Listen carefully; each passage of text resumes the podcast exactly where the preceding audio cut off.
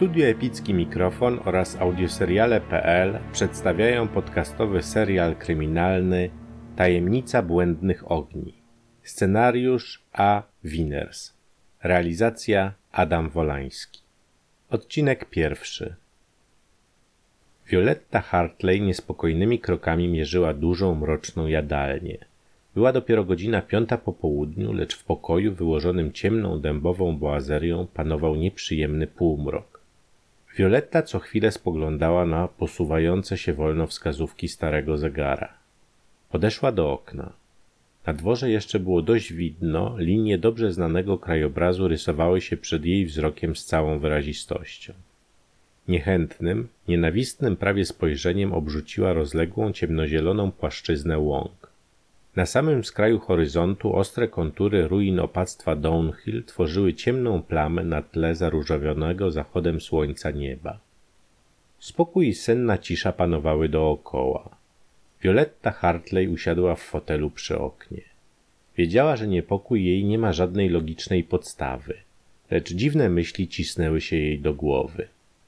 Zasłoniła oczy dłońmi, jak gdyby chcąc się odgrodzić od nienawistnego jej widoku i przez długą chwilę trwała w bezruchu.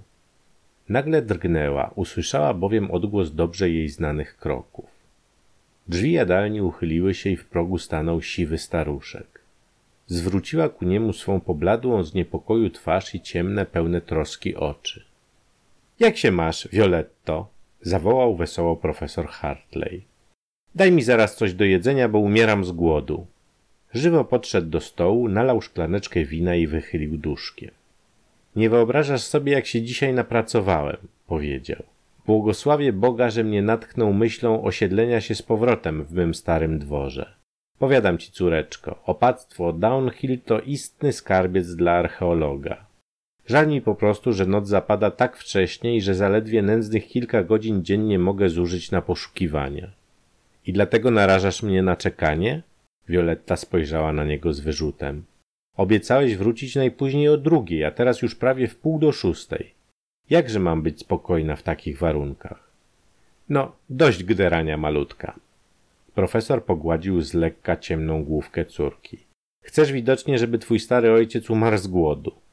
Nie pozbawisz mnie chyba za karę jedzenia, jak to się dawniej robiło z niegrzecznymi dziećmi. Uśmiechnęła się, lecz smutek nie zniknął z jej czoła. Usiedli do stołu. Posłuchaj, ojcze, zwróciła ku niemu swą poważną, zamyśloną twarz. Mam nadzieję, że nie będziesz uważał tego, co ci powiem, za kaprys z mej strony lub za złośliwą chęć pozbawienia cię tego, co najwięcej może ukochałeś w życiu. Proszę cię dla mojego spokoju, ojcze. Nie traf tak długich godzin na przeszukiwaniu tych obrzydłych, starych rumowisk ze wszech stron otoczonych niebezpiecznym trzęsawiskiem. Profesor Hartley poprawił na nosie swe okulary i zaśmiał się wesoło. Ponieważ doczekałem się już siwych włosów, moja panienko, mam dosyć doświadczenia na to, aby nigdy nie pytać kobiety o powody, jeśli w kategoryczny sposób stawia swoje żądania. Należy wówczas ustąpić i kwita, albo stracić spokój domowy. Ale ciebie, moja dziecinko, wychowałem sam i uważam cię za dość rozsądną, aby ci móc zadać jedno małe pytanie. Dlaczego? Czemuż nie miałbym spędzać całego czasu, którym dysponuję wśród murów starego opactwa, jeśli dlatego jedynie tu przyjechałem i dlatego narażałem ciebie na pobyt w tej zapadłej dziurze? Długą chwilę czekał na odpowiedź. Młoda dziewczyna nie spuszczała wzroku ze swego ojca. Widać było, że myśli i pracuje usilnie, że szuka słów, aby dać temu, co powie, jak najbardziej przekonującą formę. Profesor spoglądał na nią z wyczekiwaniem poprzez swe oprawne w złoto okulary. Był z lekka podrażniony tym nagłym wyskokiem córki i miał zamiar paroma dowcipnymi powiedzonkami obrócić w żart całą sprawę. Obawiam się, że nie znajdę argumentów, które by przemówiły do twojej logiki, odrzekła Violetta, uśmiechając się z wysiłkiem. Nie mogę w żaden sposób uzasadnić tego, co czuję. Jestem jednak głęboko przekonana, że czynię słusznie, prosząc cię, abyś zaprzestał poszukiwań w Downhill. Zrób to, ojcze, przez wzgląd na mój spokój. Hartley wybuchnął śmiechem. Sprytnieś to wykombinowała, córeczko. Nie mogąc przekonać mnie w sposób normalny, uciekasz się do zwykłej kobiecej broni. Zrób to dla mojego spokoju. Wiesz, że każdą twą prośbę spełniam z ochotą, ale tym razem wybacz. Chciałbym jednak wiedzieć, co tobą kieruje. Musisz mieć jakieś poważne względy, które ukrywasz starannie przed swym ojcem. Czegóż się tak obawiasz? Murów starego opactwa? Powiedz, może ja uznam twoje obawy za słuszne. Violetta potrząsnęła przecząco głową. Nie wiem czemu, ale obawa nie opuszcza mnie ani na chwilę. Jest coś dziwnie niesamowitego w tych opuszczonych, rozpadających się murach, sterczących ponuro w wieńcu moczarów i trzęsawisk. Czuję, że każdej chwili, którą spędzasz w ruinach, zagraża ci z niewiadomej mi strony niebezpieczeństwo. Wiem o tym, ale nie umiem temu zapobiec. Moje drogie dziecko, odezwał się profesor. O jakimże niebezpieczeństwie może tu być mowa? Sama przecież wiesz najlepiej, że prócz mnie nie znajdziesz w ruinach żadnej żywej duszy. No a prochy zmarłych mnichów chyba nie są niebezpieczne. Zresztą, gdybyś chciała wziąć moją polową lunetę do najwyższego pokoju w tym domu, mogłabyś z łatwością śledzić wszystkie moje ruchy. Przypuszczam, że to jest najlepszy sposób na zwalczenie twojego niepokoju. Najlepszą gwarancją mojego bezpieczeństwa jest już samo położenie klasztoru. Ktokolwiek by się chciał tam dostać, musi przejść przez otaczające go grzęzawisko. Droga wije się zygzakami, które znam ja jedynie i biada temu śmiałkowi, który by się chciał zapuścić w te moczary, nie wiedząc gdzie postawić nogę. Nie widziałem w życiu nic równie zdradliwego jak ta zielona łąka. Jeden fałszywy krok i już bagna wciągną cię bezpowrotnie. Ja sam prawie przypadkiem odkryłem dostęp. Początkowo nawet miałem zamiar zaznaczyć drogę wbitymi w ziemię kołkami, lecz potem postanowiłem zatrzymać tę wiedzę dla siebie. Jestem z tego poniekąd zadowolony. Tu profesor zaśmiał się radośnie. Tylko ja posiadam tajemnicę dostępu do ruin. Tylko ja odegrać mogę rolę tajemniczego ducha z Downhill. A widzisz, ojcze, i ty o tym wspominasz, rzekła Violetta. Wspominam po to jedynie, powiedział profesor, aby ci wytknąć całą bezsensowność twoich obaw. Widzisz sama, że nikt prócz mnie nie może mieć do tych ruin dostępu. Obawiać się tylko można żywych ludzi, a jedynym żywym jestem ja. Przypuszczam, córko, że jesteś dosyć rozsądna, aby nie wierzyć temu, co lud opowiada. Wiesz dobrze, że duch pokutujący jest koniecznym rekwizytem ruin. W każdej legendzie istnieje jednak część prawdy, powiedziała Violetta. W duchy nie wierzę. Wiesz to, ojcze, doskonale. Istnieją jednak pewne koncepcje, które mogłyby usprawiedliwiać tego rodzaju legendy. Czemużby na przykład jakiś inny człowiek, prócz ciebie, nie mógł znać tajemnicy dostępu do ruin i nie mógłby ukazywać się tam od czasu do czasu? To nie wydaje mi się rzeczą niemożliwą mówiła dalej Violetta, a wystarczałoby w zupełności do osnucia legendy ludowej na tym tle. Nie chcę bynajmniej twierdzić, że przypuszczenie moje musi znaleźć potwierdzenie w rzeczywistości. Wskazuję ci jedynie na logiczną możliwość takiego stanu rzeczy. Być może, że duch z Downhill istniał kiedyś, może sto lub dwieście lat temu, że był nim po prostu ktoś, kto w dziwny sposób posiadał tę samą tajemnicę, którą ty dziś, ojcze, posiadasz i że ten człowiek, od dawna spoczywający w grobie, dał początek legendzie. Ale jeśli to było możliwe sto lat temu, czemuż i dziś się powtórzyć nie może? Czemuż nie uważasz za możliwe istnienie kogoś, kto zna dostęp do opuszczonego klasztoru?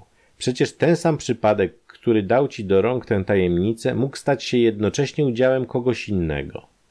Zbytecznie się lękasz o mnie, Violetto, odparł profesor. Mam dowody, że nikt nie zna drogi do Downhill. Dlaczego mam prawo tak sądzić, wytłumaczę ci później. W każdym razie mogę cię zapewnić, że jestem jedynym żywym człowiekiem, który od stuleci postawił swą stopę na opuszczonych murach. Błysk niedowierzania i niepokoju pojawił się w ciemnych oczach Violetty. Spojrzała na rozjaśnioną dumą twarz ojca. Stary profesor promieniał zadowoleniem. Wreszcie znalazł coś, co pozwoli mu dokończyć naukową pracę, której poświęcił pół swego życia. W samym sercu Anglii odkrył skrawek przeszłości przez nikogo nieznany, dzięki swemu położeniu niedostępny dla badaczy i dla niszczycieli, który oparł się czasowi i dla niego jedynie przechował swe tajemnice. Powinna się cieszyć razem z nim, wyzbyć się dziecinnych obaw. Ogień wesoło trzaskał w kominku. Z otwartego okna od strony spowitych mgłą przedwieczorną trzęsawisk powiał chłodny, przejmujący wiatr. Z otwartego okna od strony trzęsawisk spowitych przedwieczorną mgłą powiał chłodny, przejmujący wiatr. Wioletta zadrżała. Zdawało się jej, że wilgotny powiew idący od ponurego klasztoru wnosi do pokoju zapowiedź nieszczęścia. Chciałabym móc wierzyć w to, co mówisz, ojcze, odparła po chwili milczenia. Ale niestety pustka i opuszczenie tych starych murów napawa mnie grozą. Zachwycam się nimi, a mimo to czuję nieprzezwyciężony strach. Całymi godzinami nie spuszczam z nich oka z wysokości mego małego pokoju na poddaszu. Znam każdy zrąb, każde nieledwie załamanie obracających się w proch ruin. Sama jednak nie odważyłam się nigdy iść tam z tobą. Hm, obracające się w proch ruiny. Stary archeolog z oburzeniem spojrzał na córkę. Przypuszczam, że gdybyś przyjrzała się im bliżej, zmieniłabyś zdanie o solidności ich budowy. Zadziwia mnie ich niezwykły stan mimo upływu stuleci. Jest to niesłychanie rzadki wypadek. Przypuszczam, że mamy to do zawdzięczenia wyjątkowemu położeniu klasztoru. Moim zdaniem Downhill jest jednym z najlepiej zachowanych zabytków starej Anglii. Otoczony ze wszystkich stron niemożliwymi do przebycia moczarami, klasztor ten mógł w każdej chwili przerwać kontakt ze światem zewnętrznym. Uchroniło go to prawdopodobnie od wielu najazdów, które sprowadzić by mogły w rezultacie jego zupełną zagładę. Pomijając zniszczenie spowodowane upływem czasu, działaniem deszczów i zmian atmosferycznych, stare mury wyglądają prawie zupełnie tak dobrze, jak za tych czasów, gdy zakonnicy śpiewali modły na cześć pańską w starej gotyckiej kaplicy. Zastanawiałam się niejednokrotnie, co skłoniło ich do zbudowania swego klasztoru na niewielkim skrawku stałego gruntu położonego wśród bagniska, spytała poważnie Violetta. Musieli kierować się specjalnymi względami, rzekł profesor. Dziś nie można o tym powiedzieć nic pewnego. Możemy jedynie bawić się w przypuszczenia. Być może, że założyciele klasztoru należeli do zakonu o nader surowej regule, że chcieli się jak najbardziej odgrodzić od świata, rezygnując zupełnie z wartości doczesnego życia. Bagniska mogły więc tu odegrać rolę muru chińskiego. Mogli się również dobrze kierować innymi względami, kontynuował stary archeolog czasach, kiedy najazdy barbarzyńców były na porządku dziennym, owe niedostępne moczary stanowiły doskonałą, naturalną obronę przed nieprzyjacielem, przed Duńczykami lub Normanami, których dzikie hordy siały dookoła śmierć lub zniszczenie.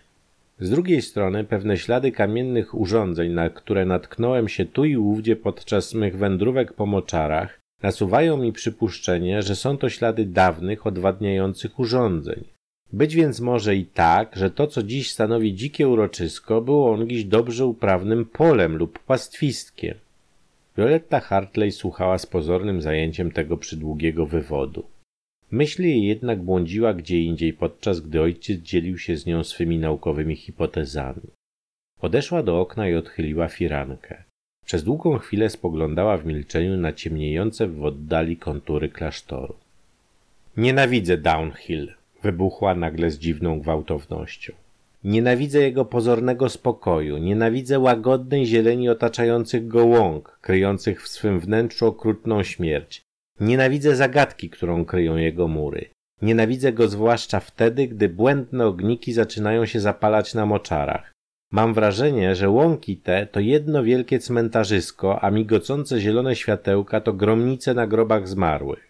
Nie na darmo lud okolicznych z przerażeniem spogląda w stronę klasztoru. Kiedyś, dawno temu, było może Downhill miejscem świętym. Dziś wydaje mi się być miejscem, na którym ciąży słusznie klątwa opuszczenia. Niedobrze jest, ojcze, przerywać spokój zmarłym. Nie wpadaj w patos, Violetto, profesor przerwał wypowiedź córki. Nie trzeba z przesadą traktować tych kwestii, zwłaszcza, że poza zainteresowaniem czysto naukowym ciągnie mnie do tych ruin drugi wzgląd. Spójrz. Profesor wydobył z bocznej kieszeni swego ubrania niewielki przedmiot i położył go na swojej wyciągniętej dłoni. Violetta pochyliła się nad ręką ojca i okrzyk zachwytu wybiegł na jej usta. Ciężki złoty pierścień z olbrzymią perłą po środku musiał istotnie wzbudzać zachwyt w każdym znawcy. Oprawę jego tworzyły cieniutkie, misternie rzeźbione węże trzymające w otwartych paszczach niezwykłej wielkości ciemną perłę. Koniec odcinka pierwszego. Ciąg dalszy nastąpi. Premiera kolejnego odcinka już jutro o godzinie 6 rano czasu środkowoeuropejskiego. Jeśli spodobał Ci się ten odcinek, zasubskrybuj nasz podcast i poleć go za pośrednictwem mediów społecznościowych swoim znajomym. Do usłyszenia.